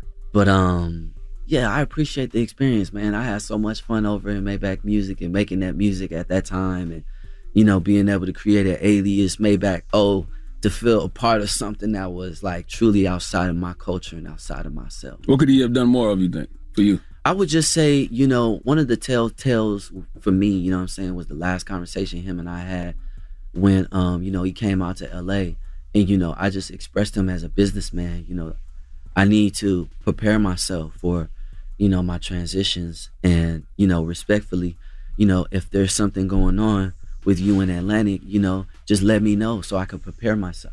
I was very clear with him with that. You know what I mean? He was like, I got you. You know what I mean? And then it was like, Maybach Music is no longer a label, and it's you know I gotta go and actually do the work that was necessary for my journey to like figure out you know where I was, and it wasn't in a good position. You know what I'm saying? So mm-hmm. that's really what I'm talking about. We had a conversation, you know what I'm saying, but you didn't honor that, and you didn't feel like you needed to. So, salute. You, you go to therapy, right? Um, no. Oh, you never been? Okay, okay. No, I haven't. Cause I'm gonna ask what what what has Omarion done wrong in any of these situations? I think uh, not speak up, and also I think I'm a little, you know, early on because I started so young. You know, I'm a little gullible. You know what I mean? Just as far as business, you know what I'm saying, and as far as what people don't give you, what people are not supposed to give you. You know what I'm saying? Like the respect that sometimes you assume you might get, but that you're never really shown. You know what I'm saying? So I would say that you know that's definitely on me, but I don't have no problem. You know what I'm saying? Being honest about my mistakes and um, taking accountability for anything that I've done wrong to people. If you ever came across me and, and you know have a relationship with me, and you were confused about something, there was always an opportunity for you to be able to gain some clarity. But the actions, you know what I'm saying? And that's something that we always have to bring into question when we speaking about people's personalities. Like there's layers to this, you know what I'm saying? And people have to be held accountable for what they're projecting versus their actions, you know what I'm Mm. saying? So what I would say, you know, that I've done wrong is just, it's just that. But it has gained me such a heightened level of awareness, you know what I'm saying, that it's probably second to none because, you know, I've been through it over and over again, you know what I mean? So I know I know where I'm going. I want to ask you a couple more questions, uh, Yeah. especially in particular the, the the Drink Champs interview. Oh, right? okay. Um, I, I saw Fizz said that he's not in contact with you because he never had your number, and it's always been like that. Is that true? How does that sound, man? That's what I'm asking. I don't know. I just, that sounds crazy, man. How does he come to your house without calling you first? Okay. Come on, Yee. And he, he also said that you went solo because he had sex with a woman you liked. Nah, I don't remember that happening. He was the first one to go solo because you know Fizz was like The rapper. yeah, and the, yeah, and you know the rapper was like the most famous in the group. You know what I'm saying? So Fizz was definitely like in front. You know what I mean? As far as certain vibes, you know what I mean in the group. You know what I mean? You know how like okay, Fizz doing something, or he on his own way. Oh, we all getting on our own way. You Mhm. know what I mean? So I viewed it like that. Um, Didn't they kick you out the group? Basically, no, not really. No, it wasn't their fault. I take that back. it was Chris Stokes' fault. He made us become brothers, and then he separated us. Is he the elder that you talk about? Um, he's one of the elders. Okay, you know what I mean. You don't have a relationship with him now. Uh-uh. You know, Raz B, and I think uh, it's been rumored that you know he talks about sexual abuse with, with Chris Stokes. Have you ever seen anything like that? I haven't. I haven't seen anything like that. You know what I mean? But um, yeah, I haven't. Word. Yeah. Well, Omarion, unbothered. Unbothered. unbothered. You still stand by the background dancers remark, or you feel bad about that?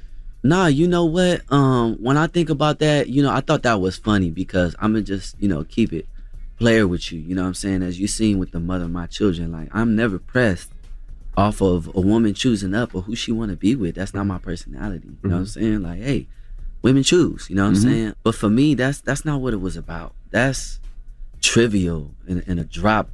You know what I mean? In the ocean of, of the other things that we all have shared and mm-hmm. experienced. That's another thing that's just like, what does that have to do with anything, bro? You know what I mean? What's up, man? You know? Mm-hmm. And you think all communication is done? Like, because God forbid, we live in a real crazy world. You see the things that's happening to people. Yeah. If something was to happen to one of them, wouldn't you feel some sort of way? Yeah, man. I don't want nothing to happen to nobody. And I wish them well, man. You know what I mean? Like I I really hope that they see through this experience and they take a little bit more accountability, you know what I mean, moving forward. And I, I like I hope that they do good things for their life. You know what Mhm. I'm saying? Like I don't wish nobody bad. And what is she just asked me to ask you? What does watermelon have to do with with everything? okay. Do you like watermelon? Oh watermelon? gosh. Do you like watermelon? Yes, watermelon is, is one of of the great health best. benefits. Very healthy. Yes, it, Very it healthy. is. It- Good it- for your heart, good for your skin. Okay, thank you. Yes. And see, so and that's the window, and that's the window that people just don't want to walk through because they want to just stay at the, you know, sexual aspect of it. You know what I mean? Because mm-hmm. good things are like sex. You know what I'm saying? And that's why we are all addicted to it. You know what I'm mm-hmm. saying?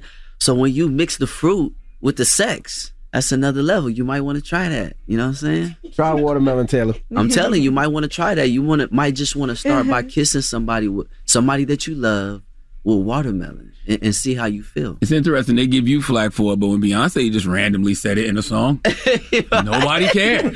She Right. ran just randomly watermelon. You just oh B. Oh, say it. It's a problem. Oh, do it. It's a problem. All right. Well, Omarion, we appreciate Thank you guys so much. Unbothered, the power of choosing joy. All right. Well, it's the Breakfast Club. It's Omarion. Listen up. This just in. All the gossip. Gossip. The Rumor Report. Gossip. With Angela, Angela Yee. It's the Rumor Report. The Breakfast Club. All right. Well, Quinta Brunson was on Jimmy Kimmel Live, and you know she had just won an Emmy, and he was laying on the floor after a bit that he had done previously, and people were upset Just silly. that it kind of uh, ruined her moment. And so here is what happened. And by the way, Quinta Brunson had said afterward backstage at the Emmys that she was not bothered by it at all, that Jimmy Kimmel was a huge supporter of her in the show. Um, so here is what she had to say while she was on the show and what Jimmy Kimmel had to say. That was a dumb comedy bit that um, we thought it would be funny. I lost, and then I drank too much, and I had to be dragged out on the stage. And then people got upset. Mhm. Um, they said I stole your moment, and um, and maybe I did. And I'm very sorry if I Maybe. did do that. I'm sorry I did do that actually. And also, the last thing I would ever want to do is upset you because I think so much of you, and um, and I, you know, I think you know that. I hope you know that. I do. Well, Jimmy, let me just say thank you. It is very kind of you to say that. I honestly was in such a moment of just having a good time. Like I won my first Emmy. I was up there, like you know, happy. So she's saying that it, she didn't even notice it. It- it- listen, it- and when he said maybe you did, I'm, I'm glad he turned around and said yes you did because he did. Like the apology is cool, but the best apology is change behavior. But you can't change your behavior because Quinta will only have one time to win her first Emmy, and Jimmy ruined that for her. Like that, that was a like at some point you got to know when to give the joke up, bro. Like come on, man. Yeah, I mean, I wonder if she would, because she keeps on saying it didn't bother her. She said, "That's." She said, "Thank you, that's kind," but honestly, I had a good night. So I mean, yeah, she's not letting nobody steal her joy. I get it. Yeah. I get it. All right, now Megan the Stallion and Tory Lanez, their trial has been continued. Now, uh, Tory Lanez was in court yesterday. That's when the trial was supposed to start.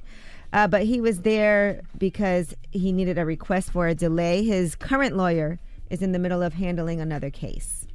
And so Nancy Dillon posted on Twitter trial start date continued between November 28th and December 8th over objection of prosecutors because Tory's lawyer is in arbitration.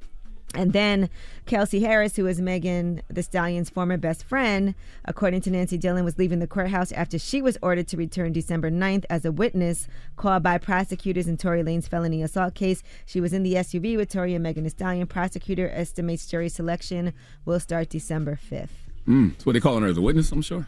Yeah, she's been Yeah, subpoenaed I'm because she was sure. there. hmm All right, now On behalf of who though? I wonder. I mean, I don't know if it's on be- who it's on behalf of, but Mm. she was there, so I'm I'm pretty sure she knew that she was going to have to testify. Mhm. All right. Um, now we talked about this yesterday, and I said I thought this punishment wasn't harsh enough, and LeBron has said he thinks the NBA is letting Robert Sarver get off too easy. Uh, he's one of the Phoenix Phoenix Suns and Phoenix Mercury owners, and he got a one-year suspension and a ten million dollar fine from the NBA after a nearly year-long investigation into workplace misconduct and organizational deficiencies. So LeBron posted, re- read through the Sarver stories a few times now. I got to be honest, our league definitely got this wrong. I don't need to explain why. Y'all read the stories and decide for yourself. I said it before and I'm going to say it again. There is no place in this league for that kind of behavior. I love this league and I deeply respect our leadership, but this isn't right. There is no place for misogyny, sexism, and racism in any workplace. Don't matter if you own the team or play for the team. We hold our league up as an example of our values, and this ain't it. You guys remember we talked about this yesterday. Uh, about Sarver saying the N word, but they said it was when he was recounting someone else's statements. But I feel like on multiple occasions they were like, you can't say that. And he still kept doing it. And also saying things about uh, inappropriate comments about women's physical appearances. Mhm. One woman who had gotten implants and. You know, things that he said to her. So it was a $10 million fine, which is the most that the league could impose, but it's just a one year Yeah, I mean, in light of Donald Sterling having to sell, uh, in light of Donald Sterling having to sell the Clippers, I can understand why Bron feels that way, and the combination of the sexism and the racism allegations. The racism one is kind of a gray area because he was quoting people allegedly, but I wonder if the punishment would have been harsher if we had audio. With Donald Sterling, there was audio. You know what I mean? that's true, too. That's that, that's why I think he only got the one year and the ten million. If there was Still probably seems light though. Yeah, but, but the- but also the misogyny and things that he said to women. But that's know, what I said. That, that what- was exhibited also. But that's It's what I said. It's a combination of the racism and the sexism. But I think it's because they don't have the audio of it. With Donald Sterling, you had the audio. The world heard it. Like the NBA had to like really, really, really take a strong stance with that. Yeah. With this is just you know Yep, yep. Allegations. He said, she said. I think it's the, the the audio. The lack of audio was the reason he didn't get a harsher punishment. I think. Mm-hmm. Yeah, so I don't know, but I do feel like, and in a statement obtained by ESPN's Mark J. Spears, uh, Tamika Tremaglio, who's an executive director of the National Basketball Players Association, uh, she said the horrible conduct from Suns owner Robert Sarver, who she believes should never hold a managerial position within our league again.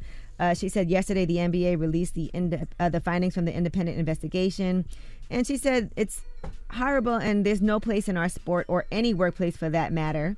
Additionally, the investigation confirmed that Mr. Sarver's deplorable behavior did not just come to light in November 2021. In fact, the report indicated Mr. Sarver's long history of inappropriate conduct, including racial and gender insensitivity, misogyny, and harassment, all issues that led to a toxic work environment for well over a decade. All right, well, that is your rumor report. All right, thank you, Miss Yee. Charlamagne, who are you giving that donkey to? Oh man, I want Florida Governor Ron DeSantis to come to the front of the congregation. We like to have a word with him. All right, we'll get to that next. It's the Breakfast Club. Good morning. The Breakfast Club. Your mornings will never be the same. Make sure to see The Woman King, an epic film starring Viola Davis, inspired by true events of the first ever army of women warriors in a fight to save their kingdom. Trust me, you'll want to see it for yourself. Now playing exclusively in movie theaters. Tickets on sale now. This is a miracle. There is no question that there are problems in this country between police and community. Yes, you are a donkey. To The latest on that police killing of a black man. Now to new developments in the deadly spa shooting rampage. Um, and yesterday was a really bad day for him, and this is what he did. And so we are in a state of emergency. Okay, white supremacist violence is and always has been the number one threat to our society. But I'm also very proud that my wife is white. White is white. The, the Breakfast Club, bitches. All right, Sean Lee, please tell me why was I your donkey of the day? Well, donkey of the day for Thursday, September 15th goes to Governor Ron DeSantis of Florida. Now, if you haven't heard, uh, Governor Ron DeSantis is claiming credit for sending two planes carrying illegal immigrants to Martha's Vineyard in Massachusetts. Uh, this move follows in the footsteps of Republican Governor Greg Abbott of Texas and Doug Ducey of Arizona, who began sending migrants to Washington, D.C. earlier this year. Uh, Governor Abbott has since started sending the migrants to New York City and Chicago as well. Let's go to CBS News Boston for the report, please. For unsuspecting residents of Martha's Vineyard, that's when tonight's calamity began. But for the 50 men, women, and children flown there, none of whom spoke English, the trip began much earlier and much farther away.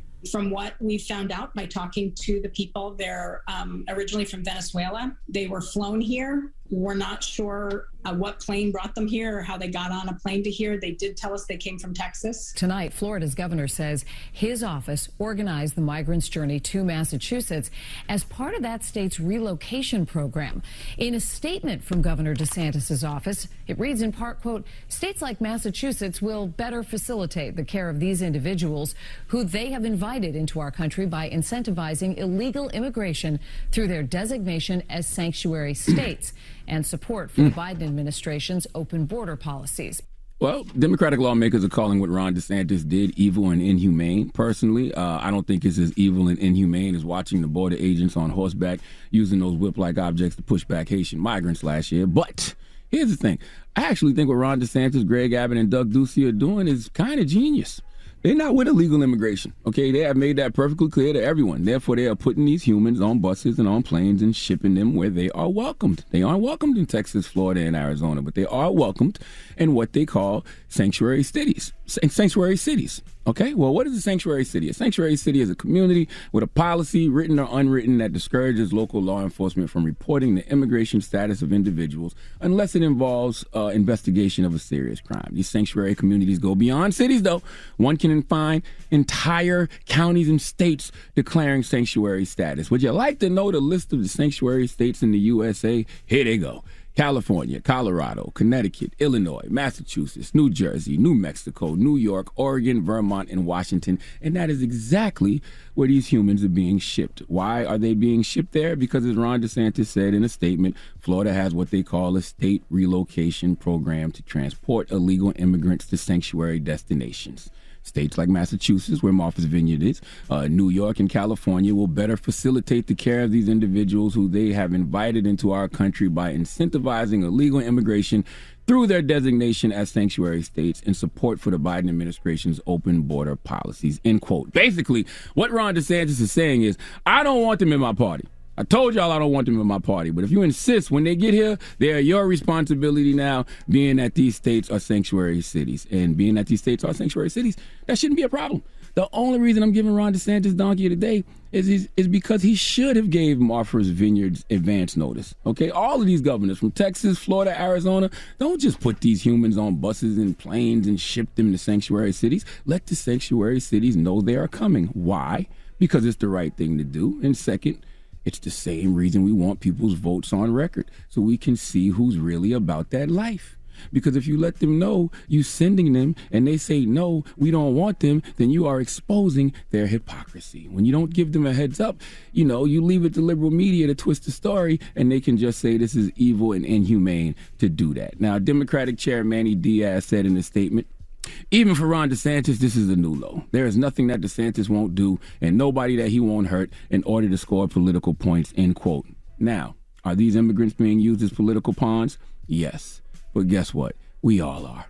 Everything politicians on either side, conservative or liberal, everything they do over the next 56 days is to score political points. You know this.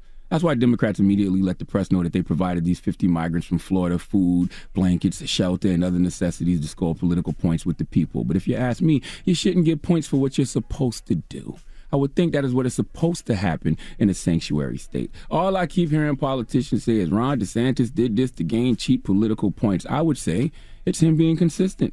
Okay, they are clear on their position about the border. They're acting accordingly. And I would much rather these migrants, you know, be sent to sanctuary states and have someone on horseback using whip like objects to deter them from entering. Okay? Without the liberal media spin, uh, one seems more humane to me. But they have to give these sanctuary states a heads up that they are coming. You have to give these sanctuary states notice, and you should, because guess what? It will probably work to your advantage because you will probably expose the hypocrites in the political theater. Because the truth to the matter is, Democrats don't like the migrant surge happening at the southern border either. Do you have to say quite clearly, don't come?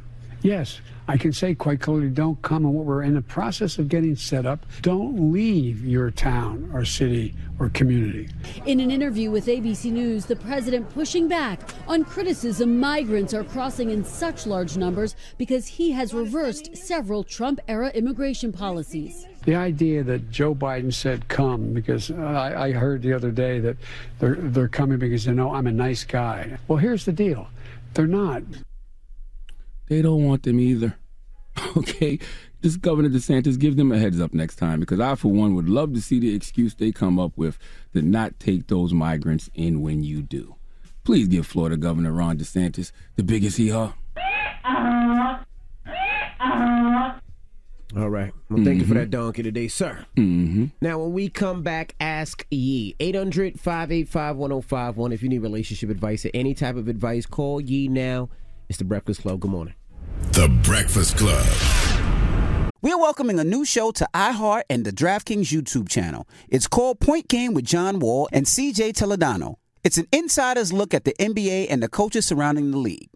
Every week, the five time All Star and the number one pick in the 2010 NBA draft, John Wall, will give us his unique perspective on the hottest topics in the league and tell the best behind the scenes stories from his time in the NBA. CJ will be bringing his A list comedian buddies to keep it light and fire off some hoop takes. Plus, John will be inviting current and former NBA players, friends, and teammates to join the show as well to give their unfiltered accounts of what really goes on in the league from a player's perspective.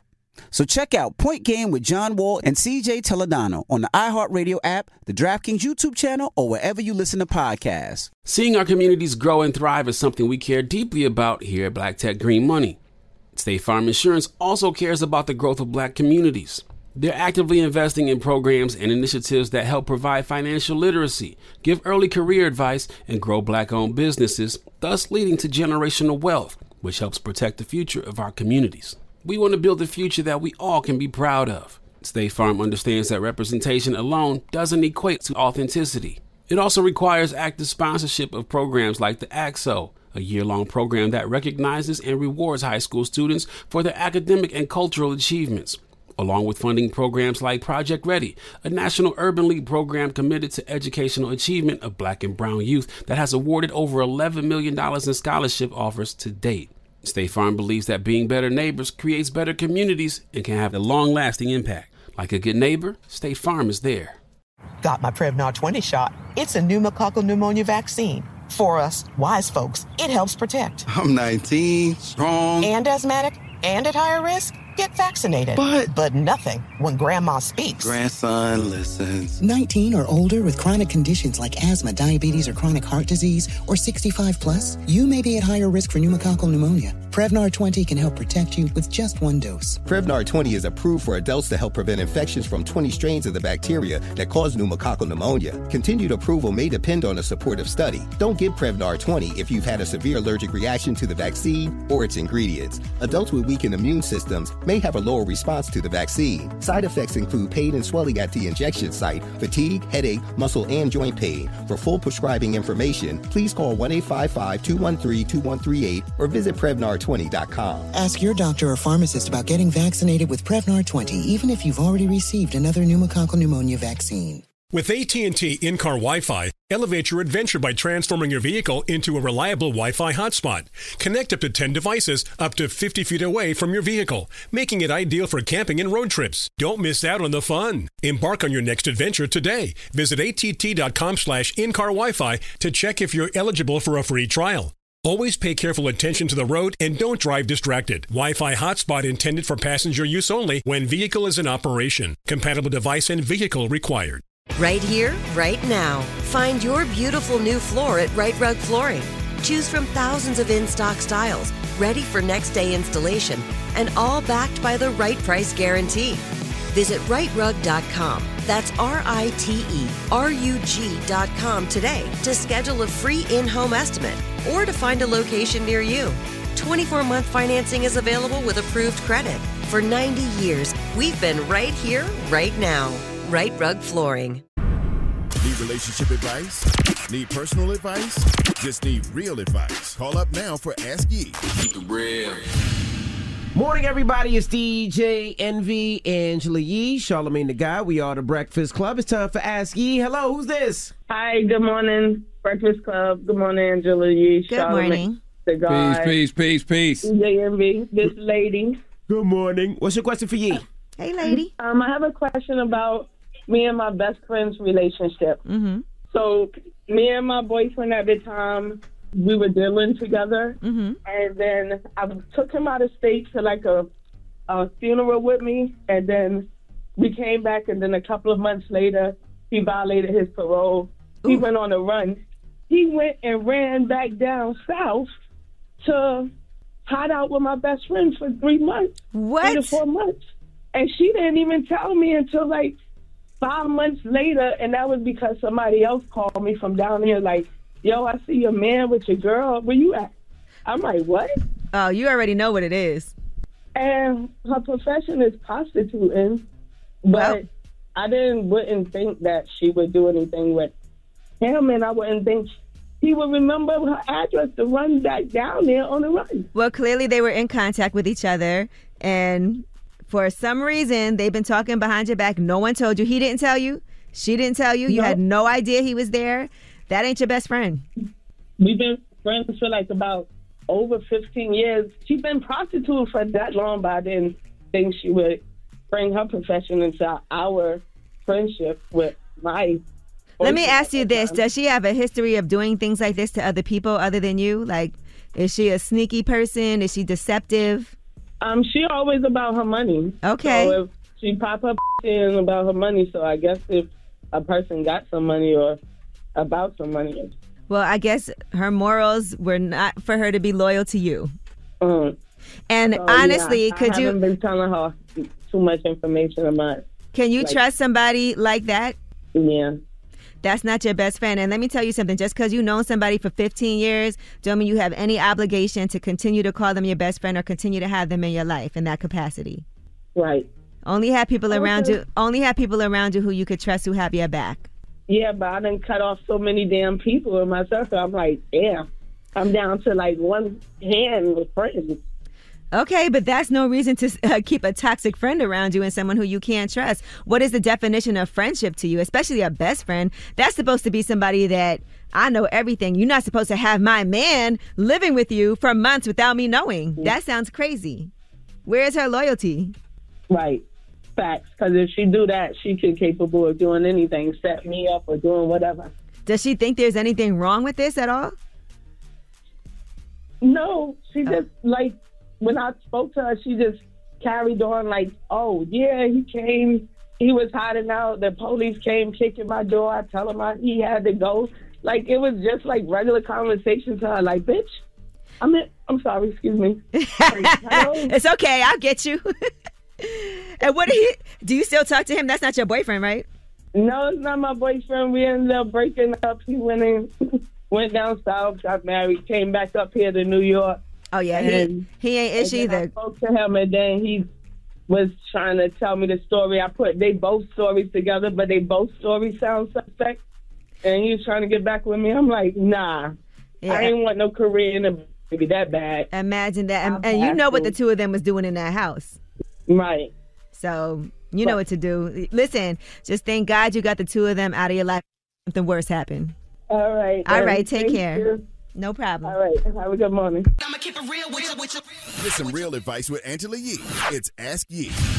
Morning, everybody. It's DJ Envy, Angela Yee, Charlamagne the Guy. We are the Breakfast Club. We're in the middle of Ask Yee. Hello, who's this? This is TT. Hey, TT, what's your question for Yeezy? Oh, my question is, um, well, first off, good morning, guys. Good morning. Good morning, lady. Good morning. Um, my question is that I just found out I was pregnant after ten years, and um, I don't want the dad in the picture. Okay, you so want the baby, but not the dad? That basically, he got four kids in the past two years. Mm-hmm. all right. So you don't want to be with him, but you still want him. Do you not want him to even be a father to your child? No. I I mean, I want this my baby. It's both of your babies, okay? This is m- my baby. But After just- ten years, like he Yes. already got kids. But just imagine this. You know, you don't want later on in life for your child to feel like my father abandoned me, neglected me, but then come to find out my mom didn't want him around. And so like period. It's okay. Like, but the thing is, he's not gonna have time. Four babies in two years, not including the baby I'm currently pregnant with. That- Look, I understand. And look, you got yourself in a situation because you knew this before, right? You. I didn't. Oh, you didn't know. No. Okay. Well, listen, I will say this. Allow him the opportunity to step up to the plate as a father. He's not somebody you have to be with.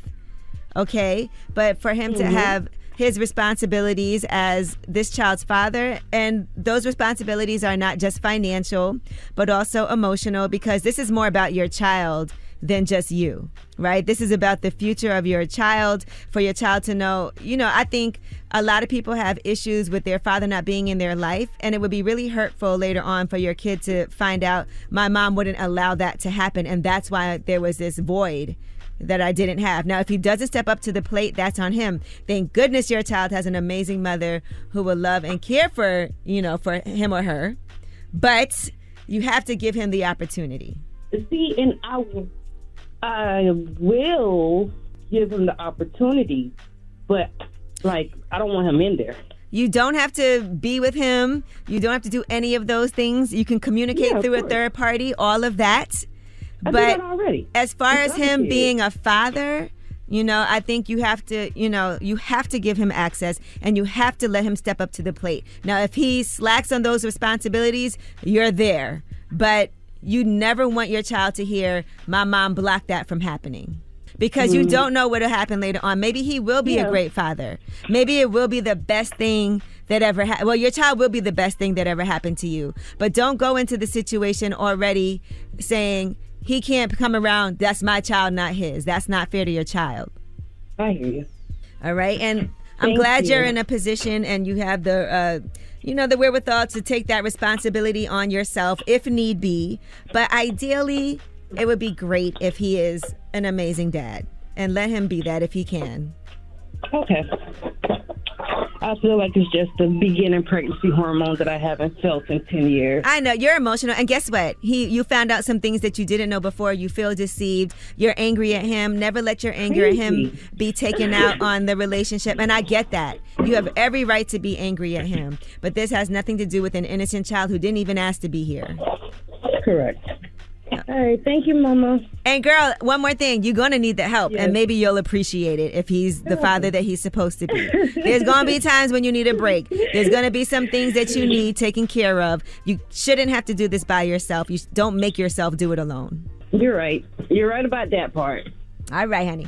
All right, have a good day. You too. Ask Yee 800 585 1051. Now, you got rumors on the way? Yes, and let's talk about these defamation lawsuits. I love All 'em. right. Yeah. we'll discuss. All right, we'll get to it next. It's the Breakfast Club. Good morning. The Breakfast Club.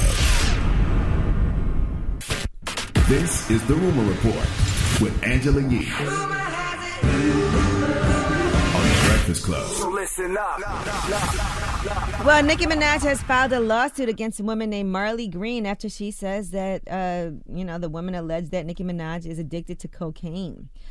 Now, her uh, celebrity gossip name is Nosy Heaux, and she said that Nicki Minaj is shoving all this cocaine up her nose. Mm. Mm, And mm, said allegedly before backtracking, but we all know it's true. I can't even say allegedly with that because, you know, I, we all know it's true. I'm not saying alleged or not. Nicki Minaj is a cokehead. Mm. Well, Nicki Minaj's legal team has said that uh, this woman also made vile comments about her one year old son and told Nicki Minaj to get therapy for her infant son because your baby is going to be a rapist too. Mm. So now she's being sued for defamation. She said she has never used cocaine, and Nicki Minaj is looking for $75,000 in damages. Hey, there's a whole generation of people who don't realize the consequences of their words. They think they can get on these platforms like YouTube and social media and say and do anything, and you simply can't. You simply can't. By the way, if, if you think all of these people you have loved over the years, from the Wendy Williamses, the Perez Hiltons, to whoever, haven't been sued, you are out of your devil damn mind. Only difference is they have money and corporations that will take those blows for them. Y'all not going to have that. Okay, y'all all y'all gonna do is get your wages garnished and end up bankrupt and in really bad debt. And if you think for one second that somebody won't take your house if given the opportunity, you bucking. That's what garnishing your wages mean. You they gonna learn the hard way. Well, Cardi B also has a message for Tasha K. As you know, Tasha K won her $1.25 million defamation lawsuit against, against Tasha K earlier this year after they held her accountable for intentional infliction of emotional distress. Mm. Okay, well, Cardi B is now saying to go ahead and send that check because Tasha K is still going at Cardi B. So uh, she Mm, said, mm, mm, Nobody said your name, send my check. And there you have it. Can't just say anything. Um, all right, Pharrell has launched a creative company to combat societal issues facing marginalized communities. It's called Mighty Dream. That agency was made in partnership with the marketing group Edelman, and it'll focus uh, exclusively on ideas for products that strive to aid marginalized communities in America and then work with big brands to bring those ideas to life. That's dope.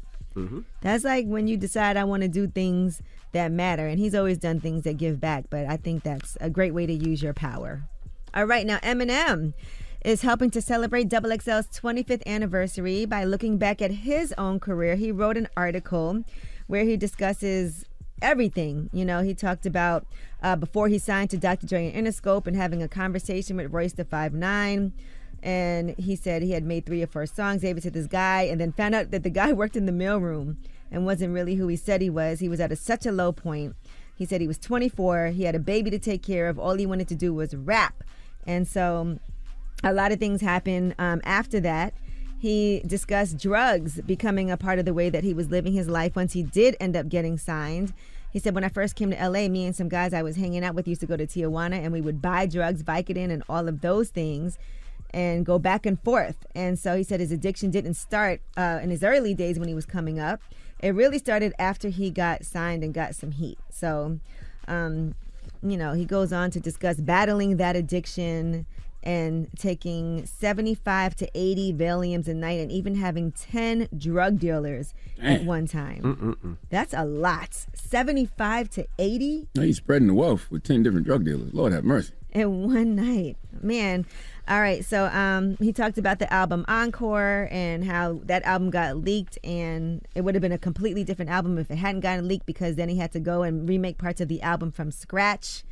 And he ended up putting up some of those songs as a bonus disc because those songs had leaked. So, other things he discussed also was um, his relationship with Eminem. Now, he spoke with Paul Rosenberg on Paul Rosenberg's Sirius XM uh, show and podcast, and he said that Dr. Dre's brain aneurysm is what actually led him to reconciling with Snoop Dogg. Here's what he said happened with Snoop. I think that there was a miscommunication at the time in regards to him being on my album, The Mathers LP, Bitch Please Yeah. 2. And I think he had wanted to do something with me and and maybe gave you the idea or something and you just said you said something to the effect of, Well, let's hear what the song is first. You know, let's see what what what the type of song is. And I think he he said the way that he took it was kind of like that I don't f- with him. I don't even think I said it to him because I don't remember talking to him, but I may have Yeah. talked to somebody on his team.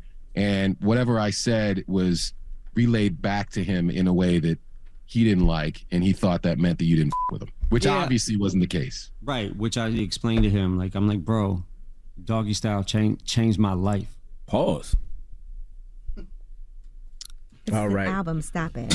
What? Stop the album. That's listen. You can't front on Eminem's impact on the game. Not okay, to me, the measure of success isn't just individual accolades. It's how many other people do you make successful? And Eminem gave us 50 Cent and G Unit. So to me, he's super successful. All right.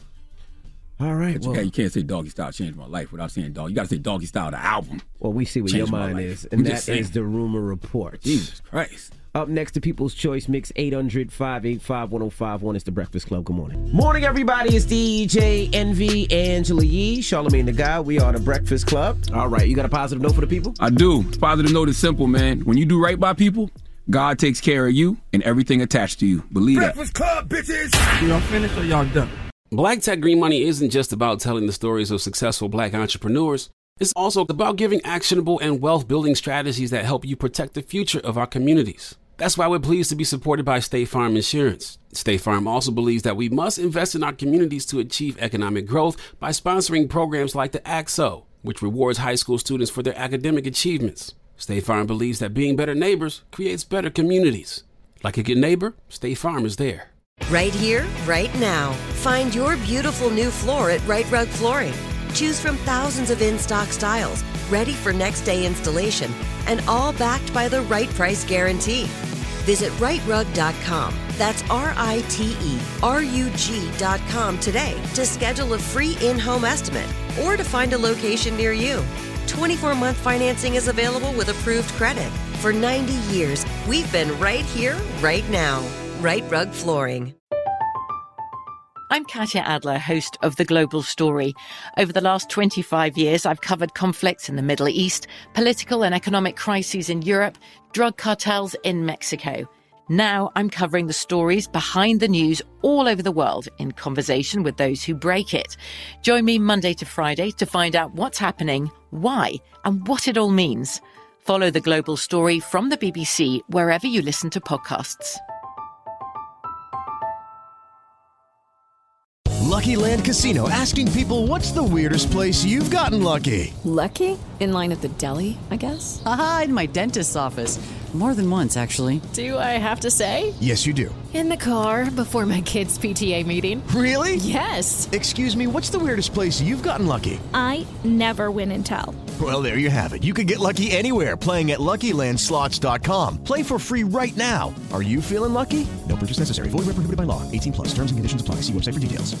Xumo Play is your destination for endless entertainment. With a diverse lineup of 350 plus live channels, movies, and full TV series, you'll easily find something to watch right away. And the best part? It's all free. Love music? Get lost in the 90s with iHeart 90s, dance away with hip hop beats, and more on the iHeartRadio music channels. No logins, no signups, no accounts, no hassle. So what are you waiting for? Start streaming at play.xumo.com or download from the app and Google Play stores today. All you can stream with Xumo Play.